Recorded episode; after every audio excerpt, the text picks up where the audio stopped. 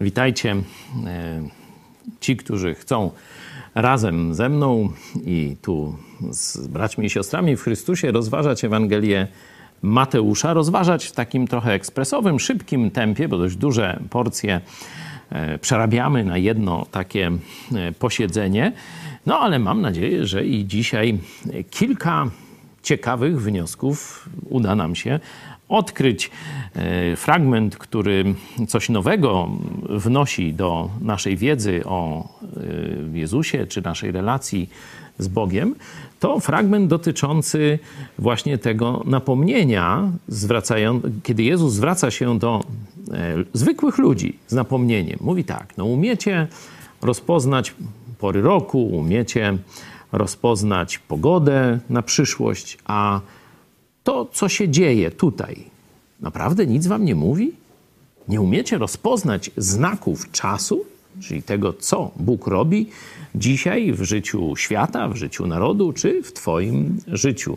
Bóg oczekuje, zobacz, żebyś umiał orientować się w sytuacji. No ale zaraz, zanim przejdziemy do tekstu, najpierw pytania od Was z poprzedniego naszego spotkania i modlitwa. Mamy komentarz z wczorajszego nauczania, Zofia Ciechańska. Nauczanie kolejne dające nadzieję, że z pomocą Bożą i Jego błogosławieństwem uda się zmienić naród, odwrócić od bałwochwalstwa. Bóg w swoim słowie udziela, słowie udziela pożytecznych rad, wystarczy zabrać się do pracy, całą nadzieję położyć w Jezusie Chrystusie i skończyć gadanie, że nic nie da się zrobić. Skończyć się z tą letniością. Dziękuję. Gitary super. Byłam, zobaczyłam na co idą też i moje. O nie miałam z zachwytu.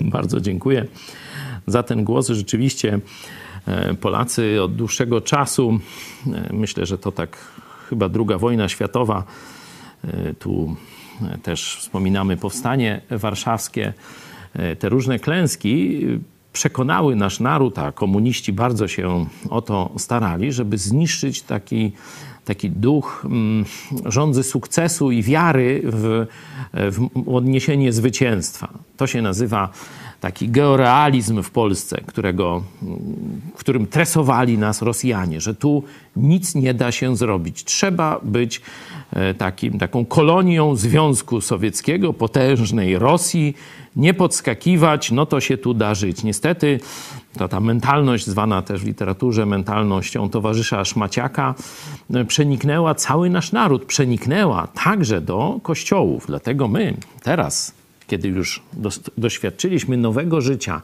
nowego narodzenia w Jezusie Chrystusie, musimy poważnie się wziąć za siebie, odrzucić takie myślenie, stąd dziękuję za ten głos, i też starać się rodaków zagrzewać do tego, że jednak nie wszystko jest stracone, że jednak da się coś zrobić. Ten właśnie przykład Nehemiasza, przecież to ci sami ludzie, to podkreślałem wczoraj, ci sami ludzie żyli przez wiele, prawdopodobnie nawet może lat w pohańbieniu, w biedzie, w rozwalonych murach, w dewastacji swojego państwa, a potem w 52 dni to wszystko udało się naprawić.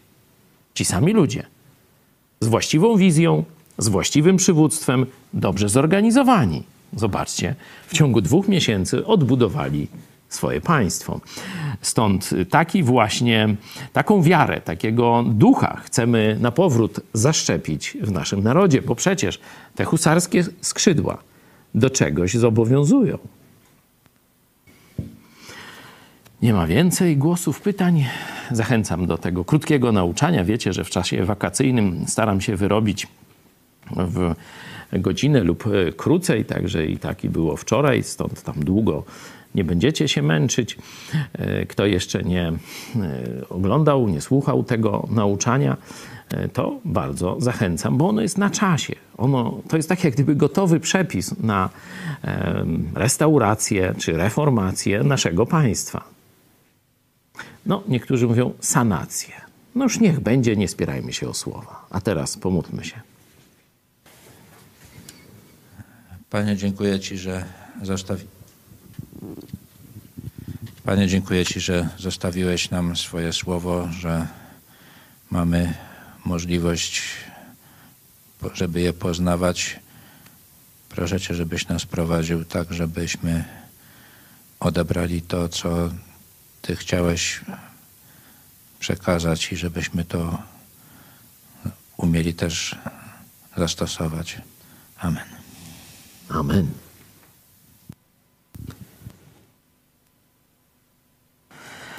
Jezus jest już w fazie zwarcia, w fazie konfliktu e, z faryzeuszami, którzy krok w krok śledzą każde jego słowo, nagrywają, donoszą różne takie tam e, rzeczy robią, no ale Jezus cały czas robi e, swoje. Będziemy widzieć kolejne cuda. Dzisiaj mm, ten cud będzie szczególny, bo tutaj no, nie Żydówka, czyli z innego narodu, poganka, mówiąc też takim językiem, E, no, doświadcza e, zmiłowania od Jezusa Chrystusa. E, będziemy mieli kolejne uzdrowienia, kolejne rozmnożenie chleba. To, to, już widzieliśmy. No i ten fragment dotyczący znaków czasu, a więc w drogę. I wyszedłszy stamtąd, udał się Jezus w okolice Tyru i Sydonu. I oto niewiasta kananejska wyszedłszy z tamtych stron, wołała, mówiąc: Zmiłuj się nade mną, panie synu Dawida. Córka moja jest okrutnie dręczona przez demona. On zaś nie odpowiedział jej ani słowa. I przystąpiwszy uczniowie jego, prosili go, mówiąc: Odpraw ją, gdyż woła za nami. A on odpowiadając, rzekł: Jestem posłany tylko do owiec zaginionych z domu Izraela. Lecz ona przyszła, złożyła mu pokłon i rzekła: Panie, pomóż mi. A on odpowiadając rzekł: Niedobrze jest brać chleb dzieci i rzucać szczeniętom. Ona zaś rzekła: Tak, panie, ale i szczenięta jedzą okruchy, które spadają ze stołu panów ich. Wtedy Jezus odpowiadając, rzekł do niej: Niewiasto, wielka jest wiara twoja, niechaj ci się stanie jak chcesz. I uleczona została jej córka od tej godziny.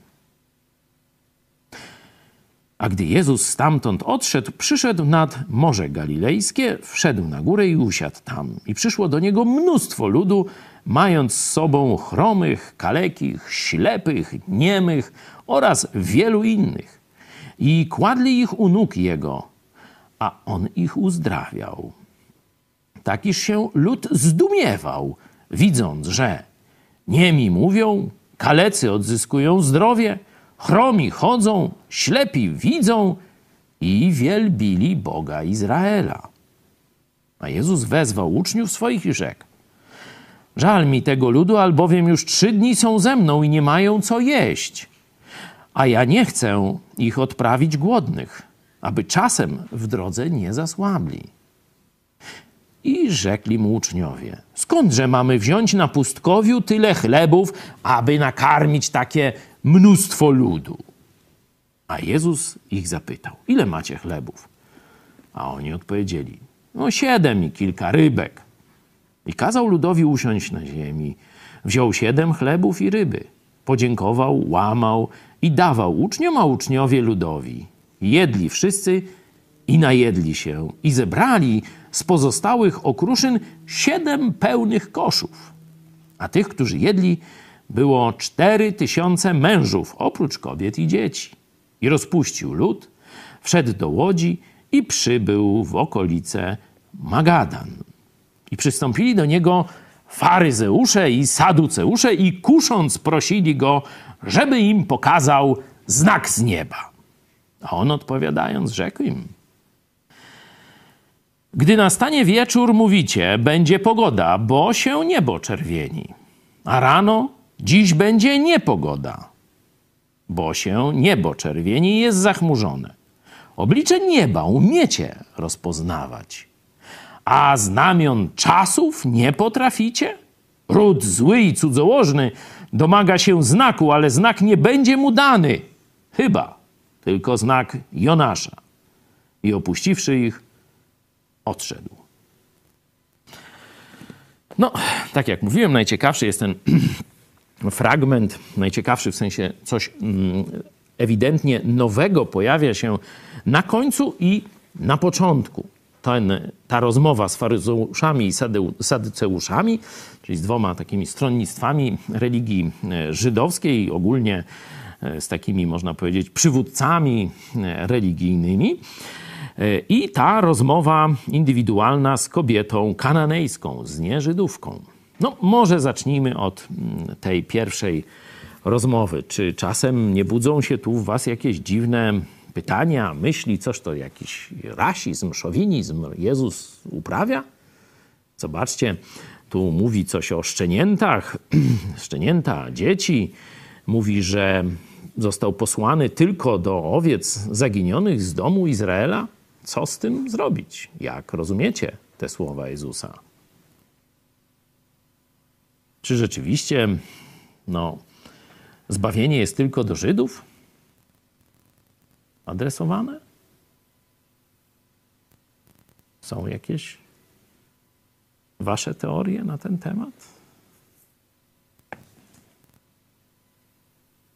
No mamy, jeśli by tak było, to mamy problem, bo tu niewielu z nas jest Żydami.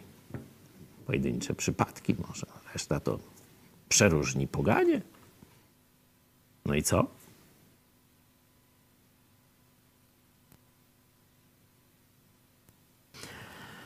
No, odpowiedzią jest samo zakończenie.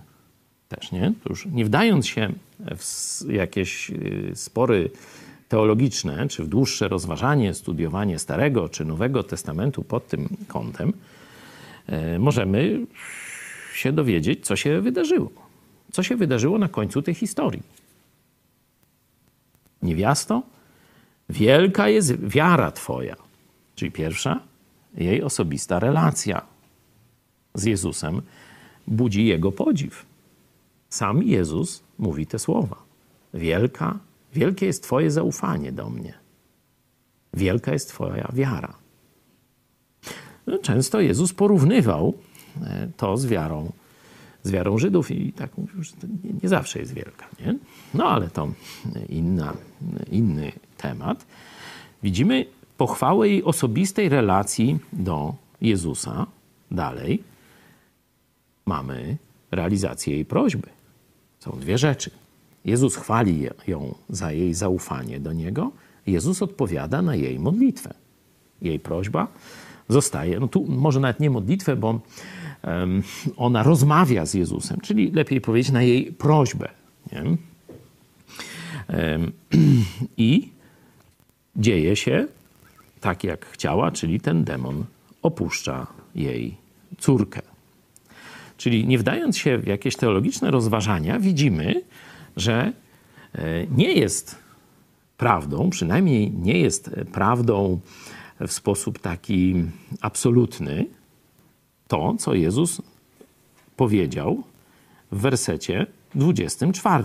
Jestem posłany tylko do owiec zaginionych z domu Izraela. No bo zobaczcie, ta kobieta weszła w relację z Jezusem, w relację wiary i jej prośba została przez Jezusa wysłuchana. Proste. Nie? No to teraz jak rozumieć te słowa? Jeśli nie tak totalnie, że zbawienie i ratunek i pomoc od Boga dotyczą tylko Żydów, a nie dotyczą Boga, no to jak rozumieć? Dlaczego Jezus powiedział te dziwne słowa w wersecie 24? No czekam na wasze pomysły. No, trzeba się zmierzyć z tematem. Ktoś ma pomysła? Można pisać na czacie, na żywo teraz. Tu, tu śledzimy wasze głosy, także zaraz Kornelia mi odczyta, jeśli się jakiś głos pojawi. Można pisać na maila kontakt małpa megakościół.pl. No a część z nas tu jest na sali albo jest też w mediach społecznościowych, także zachęcam was do zmierzenia się z odpowiedzią na to pytanie, dlaczego Jezus powiedział te słowa. Jestem posłany tylko do owiec zaginionych z domu Izraela.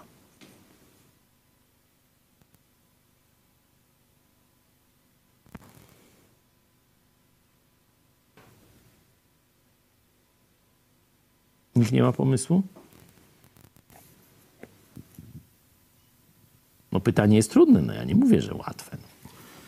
Być może na świadectwo dla Żydów. Na świadectwo dla Żydów. Możesz rozwinąć? mm, tak, żeby powiedział im to, y, żeby mieli, żeby zrozumieli, że jeżeli potem jak już uzdrowił tą Samarytankę, że to jednak jest też, y, że ich traktuje jako, jako pierwszych, tak, żeby widzieli, mieli to poczucie tego wyjątkowego narodu, tak, że, że dba o nich. Mhm. Kananejkę. Rzeczywiście coś może być na rzeczy, bo przypominam sytuację z dziejów apostolskich, kiedy poganie wysyłają do apostoła Piotra, Żyda, poselstwo, żeby do nich przyszedł. I oni szukają Boga, modlą się o poznanie Go, e, wysyłają, nam dowódca rzymski, Korneliusz wysyła e, tych swoich no, żołnierzy, mówiąc, że Bóg objawił im mu to, że, że tutaj przyjdzie i powie mu coś ten właśnie Piotr, Piotr do niego przychodzi, to jest dziesiąty rozdział dziejów. I mówi 28 werset. Wy wiecie, że dla Żyda przestawanie z ludźmi innego plemienia lub odwiedzanie ich jest niezgodne z prawem. Lecz Bóg dał mi znak, żebym żadnego człowieka nie nazywał skalanym lub nieczystym. Dlatego też wezwany przyszedłem bez sprzeciwu. Zapytuję więc, dlaczego wezwaliście mnie? Zobaczcie, no, Piotr prawdopodobnie nie był jakimś no, tam szczególnym nacjonalistą, y, tam nie był też ograniczony umysłowo, był tam trochę narwany, ale ogólnie tam mądry gość był, nie? No i zobaczcie, że on dokładnie ma takie myślenie, że Ewangelia nie jest przygotowana dla nieżydów, dla pogan. Nie? Czyli a wiecie, on jest taki, jakby to powiedzieć, najmądrzejszy, czy jeden z mądrzejszych, nie? No cały czas z Jezusem chodził i różne takie rzeczy, ma już Ducha Świętego, a zobaczcie, cały czas nie mieści mu się w głowie, że, że tu ta Ewangelia, którą on głosi Żydom, że ona jest skierowana także do innych narodów. Czyli pierwsza no, podpowiedź, żeby nie gorszyć Żydów.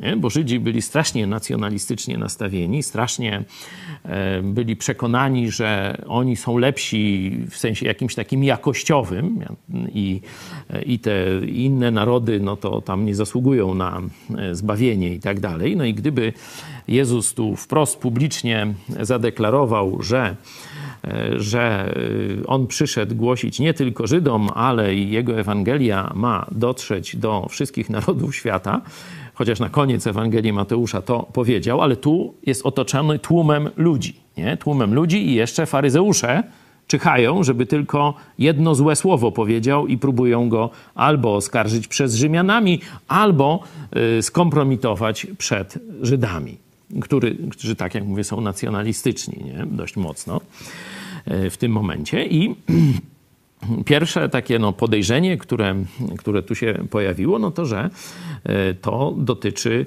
e, tego, żeby nie odepchnąć Żydów, nie? do których e, no, zgodzimy się, że Jezus w pierwszej kolejności przychodzi, że Bóg wybrał naród żydowski, przygotowywał go za pomocą różnych znaków, cudów, przymierza specjalnego, które z nim, z nim zawarł, żeby w pewnym momencie rozpoznało Mesjasza. Czyli, że Mesjasz przyjdzie najpierw do Żydów.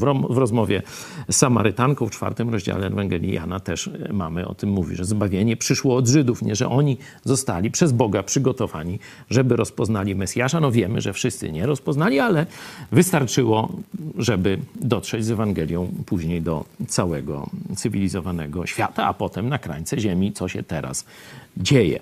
Oczywiście już nie tylko przez Żydów, a bardziej przez misjonarzy z innych narodów. Czy jeszcze jakiś pomysł macie, jak podejść? Piotr tu, proszę. Może tak, że no właśnie Izrael był przygotowany do tego, żeby rozpoznać Mesjasza. No, no a ta kobieta była z, z religii pogańskiej. No tylko, że ona rozpoznała Jezusa jako Mesjasza, no a jak, jak powiedziała, że i szczenięta jedzą, jedzą z okruchu, z okruchu, które spadają ze stołu panów, no to jakby no uznała, że, że, że to, co jakby no to, to całe objawienie, które dostał Izrael, to jest prawdziwe i, I nawet jakaś drobina tego wystarczy, żeby rozwiązać wszystkie jej problemy, nie? Te, te okruchy, tak to nazwała, czyli rzeczywiście jej wiara była wielka, w przeciwieństwie do niewiary wielu Żydów, którzy mieli to objawienie. Mówiliśmy o grzechu e, przeciwko Duchowi Świętemu, którzy Żydzi, faryzeusze e, popełnili. To mówiliśmy o tym wcześniej. E, no, pytanie 3, werset 25, 24. Jestem posłany tylko do owiec zaginionych z domu Izraela. Czy wyklucza przesłanie, czy ofertę zbawienia dla innych narodów? Bo tu mamy no, dobrą szkołę interpretacji tekstu. Nie? No bo jeśli byśmy mieli tylko ten werset nie? i nie zadali sobie wiele trudu do analizy tego wersetu, do analizy też innych tekstów biblijnych, no to byśmy powiedzieli, nie, no to, to już tak dość prosto wynika, że to zbawienie jest tylko do Żydów. I to jeszcze tych y, zgubionych. Do tych, którzy nie są zgubieni, to nie, nie? I tak dalej. No ale to, to już inna dygresja, nie? Inaczej mówiąc, kiedy interpretujemy Biblię, musimy wykazać się dużą starannością, żeby nie nadinterpretowywać i nie dopowiadać swojego rozumienia tekstu, ale starać się znaleźć Boże rozumienie tekstu.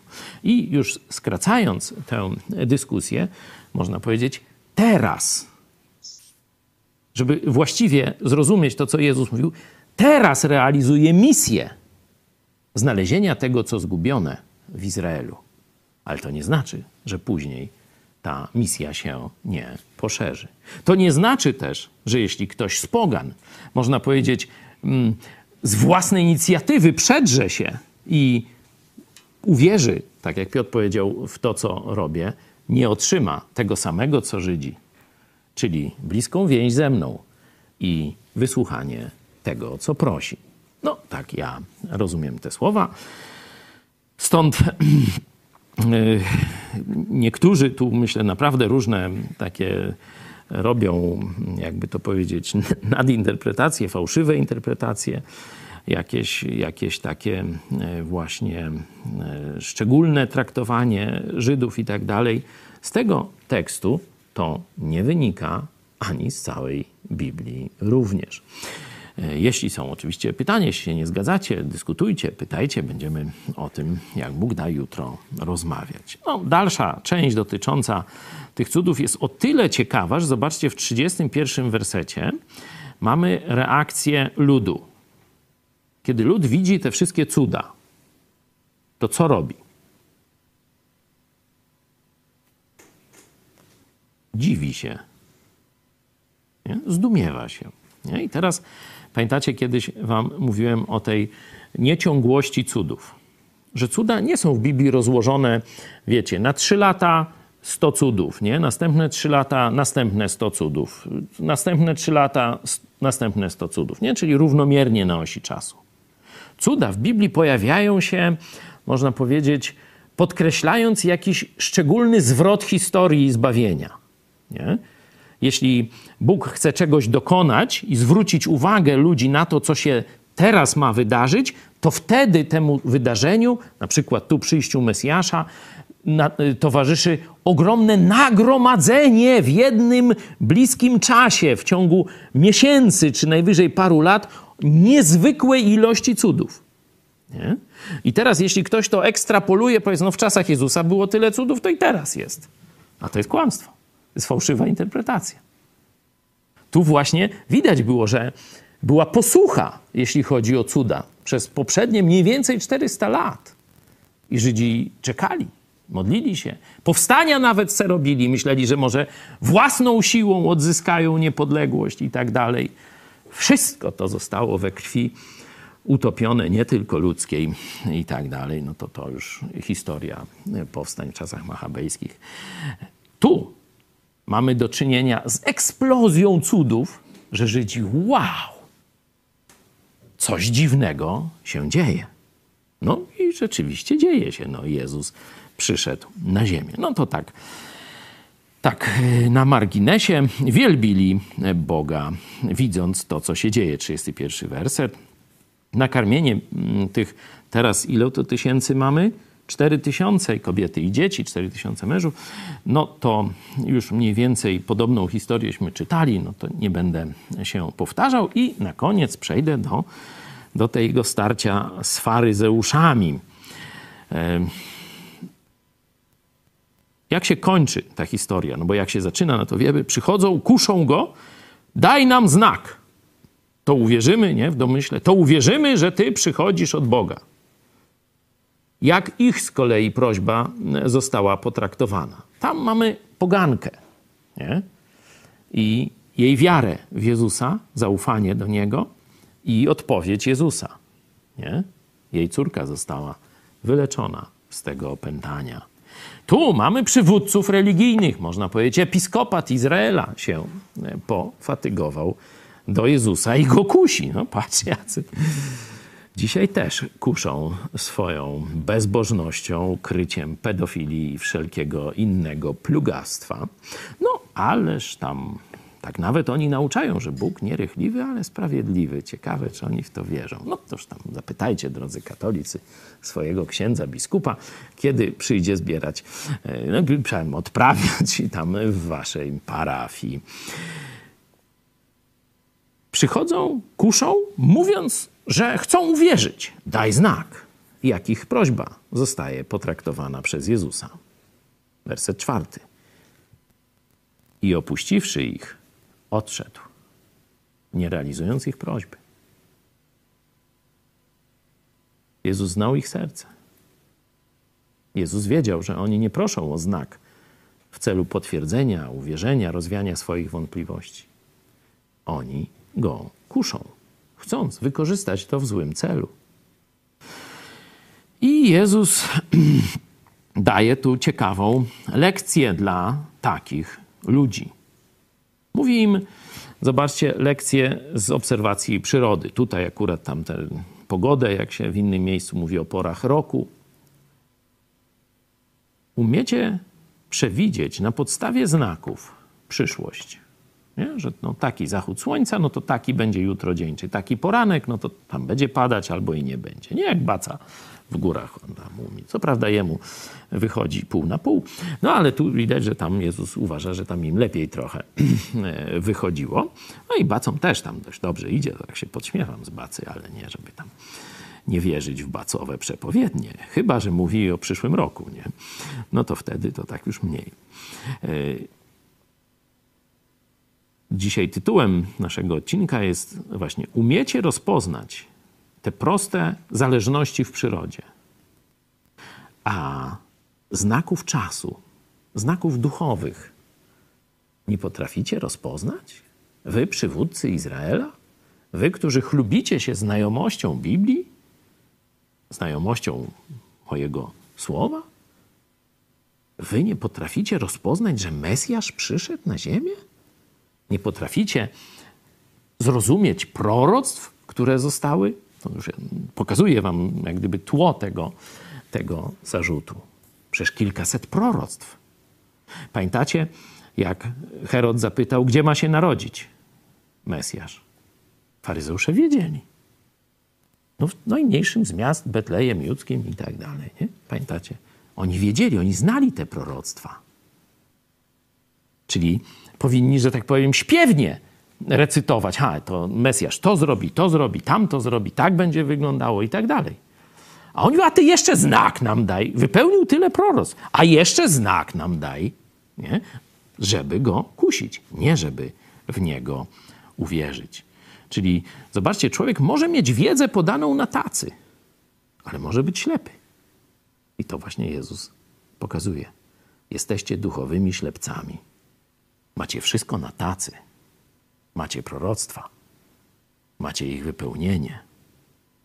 Widzicie, co się dzieje. Prości ludzie chwalą Boga, a wy uczeni w piśmie nie potraficie zobaczyć dzia działania Boga w tym, co widzicie? Jesteście ślepi. Później powiedział: No, jeśli ktoś za wami pójdzie, to obaj w dół wpadną, jeśli ślepy ślepego prowadzi. I dalej Ród zły i cudzołożny domaga się znaku, ale znak nie będzie mu dany, chyba tylko znak Jonasza. To jest oczywiście e, zapowiedź zmartwychwstania i odwołanie się do księgi Jonasza, gdzie Jonasz był połknięty przez wielką rybę i jak gdyby stąpił do otchłani. Możecie sobie przeczytać, to jest krótka e, księga, tam jest opis tej modlitwy, jak ten nieposłuszny prorok e, no, spędzał w trzewiach ryby, kiedy wodorosty i wszystko tam mu się wirowało, jakieś beczki robił, przekręty i tak dalej. Aż go wyżygał ten potwór e, gdzieś na plażę.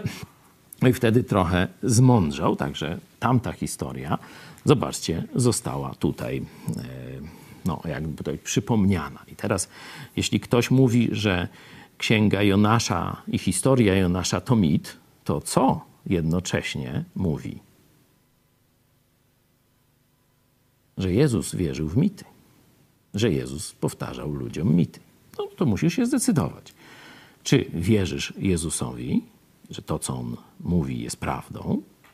No to wtedy prawdziwa jest też historia Jonasza, bo do niej się odwołał. No, jeśli z kolei nie wierzysz, no to możesz też i powątpiewać w historię z Jonaszem. Ale nie można robić jednego i drugiego. Nie możesz mówić, że ufać, ufasz Jezusowi, uznajesz go za wszechwiedzącego Boga i jednocześnie mówisz, że historia z Jonaszem to legenda i nieprawda. A rzeczywiście jest taka grupa teologów, e, różnych tam liberalnych jakichś, którzy tak wam by powiedzieli. No, każdy wybiera, co chce. Można też wierzyć w głupoty, niekonsekwencje i tak dalej, ale ja, jak widzicie, tu staram się każdego, no, przy każdej okazji, kiedy e, nauczam Biblii, staram się pokazywać logikę i konsekwencje. Także w tym obszarze. Mamy więc zderzenie. Kobieta, która nie miała żadnych szans po ludzku, ona przychodzi z wiarą do Jezusa i otrzymuje to, co, o co prosi. I mamy wielkich, wielkie autorytety religijne, które niby wszystko wiedzą, są duchowymi ślepcami, otrzymują nie tak jak tamta kobieta pochwałę, ale nagane, ród zły i cudzołożny. I figę z makiem Jezus ich zostawia, odchodzi. A znak Jonasza to zmartwychwstanie. I apostoł Paweł, kiedy już mówi o zmartwychwstaniu, to mówi. To jest najważniejszy cud w historii świata. Jeśli by zmartwychwstania nie było, to całe chrześcijaństwo jest obić tam wiecie o co. Ale jeśli Jezus zmartwychwstał, to to, co powiedział, jest prawdą. On żyje, chce wejść do Twojego serca i On chce, żebyś Ty żył wiecznie żebyś zmartwychwstał do życia z nim w niebie, a nie skończył w potępieniu.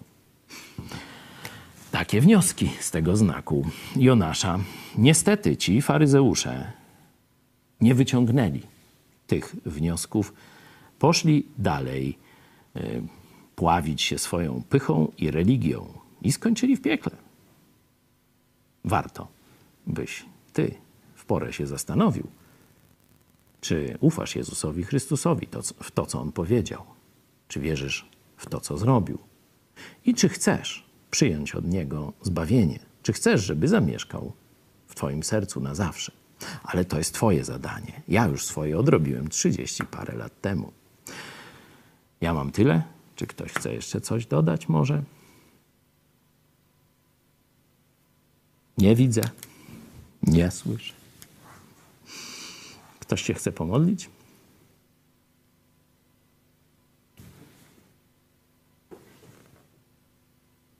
Tak? Troszkę słabo widzę, także jak, czy w sensie, że jest ciemno, jak ktoś chce, to niech weźmie mikrofon. Tu jest. I. Michale, chcesz? Proszę. Panie Boże, Panie Jezu, dziękujemy Ci, że ty nie przekreśliłeś nas, że Wyszedłeś do nas, dałeś nam wszystko, co było potrzebne, tak nas ukochałeś, że oddałeś swoje życie, żebyśmy mogli być uratowani. Tak jak właśnie te e, szczenięta, chociaż nie jesteśmy z tego narodu, do którego przyszedłeś, to nie odrzuciłeś nas. Dziękuję Ci, że dałeś się znaleźć i że jest to już ratunek na wieki. Chwała Ci. Amen.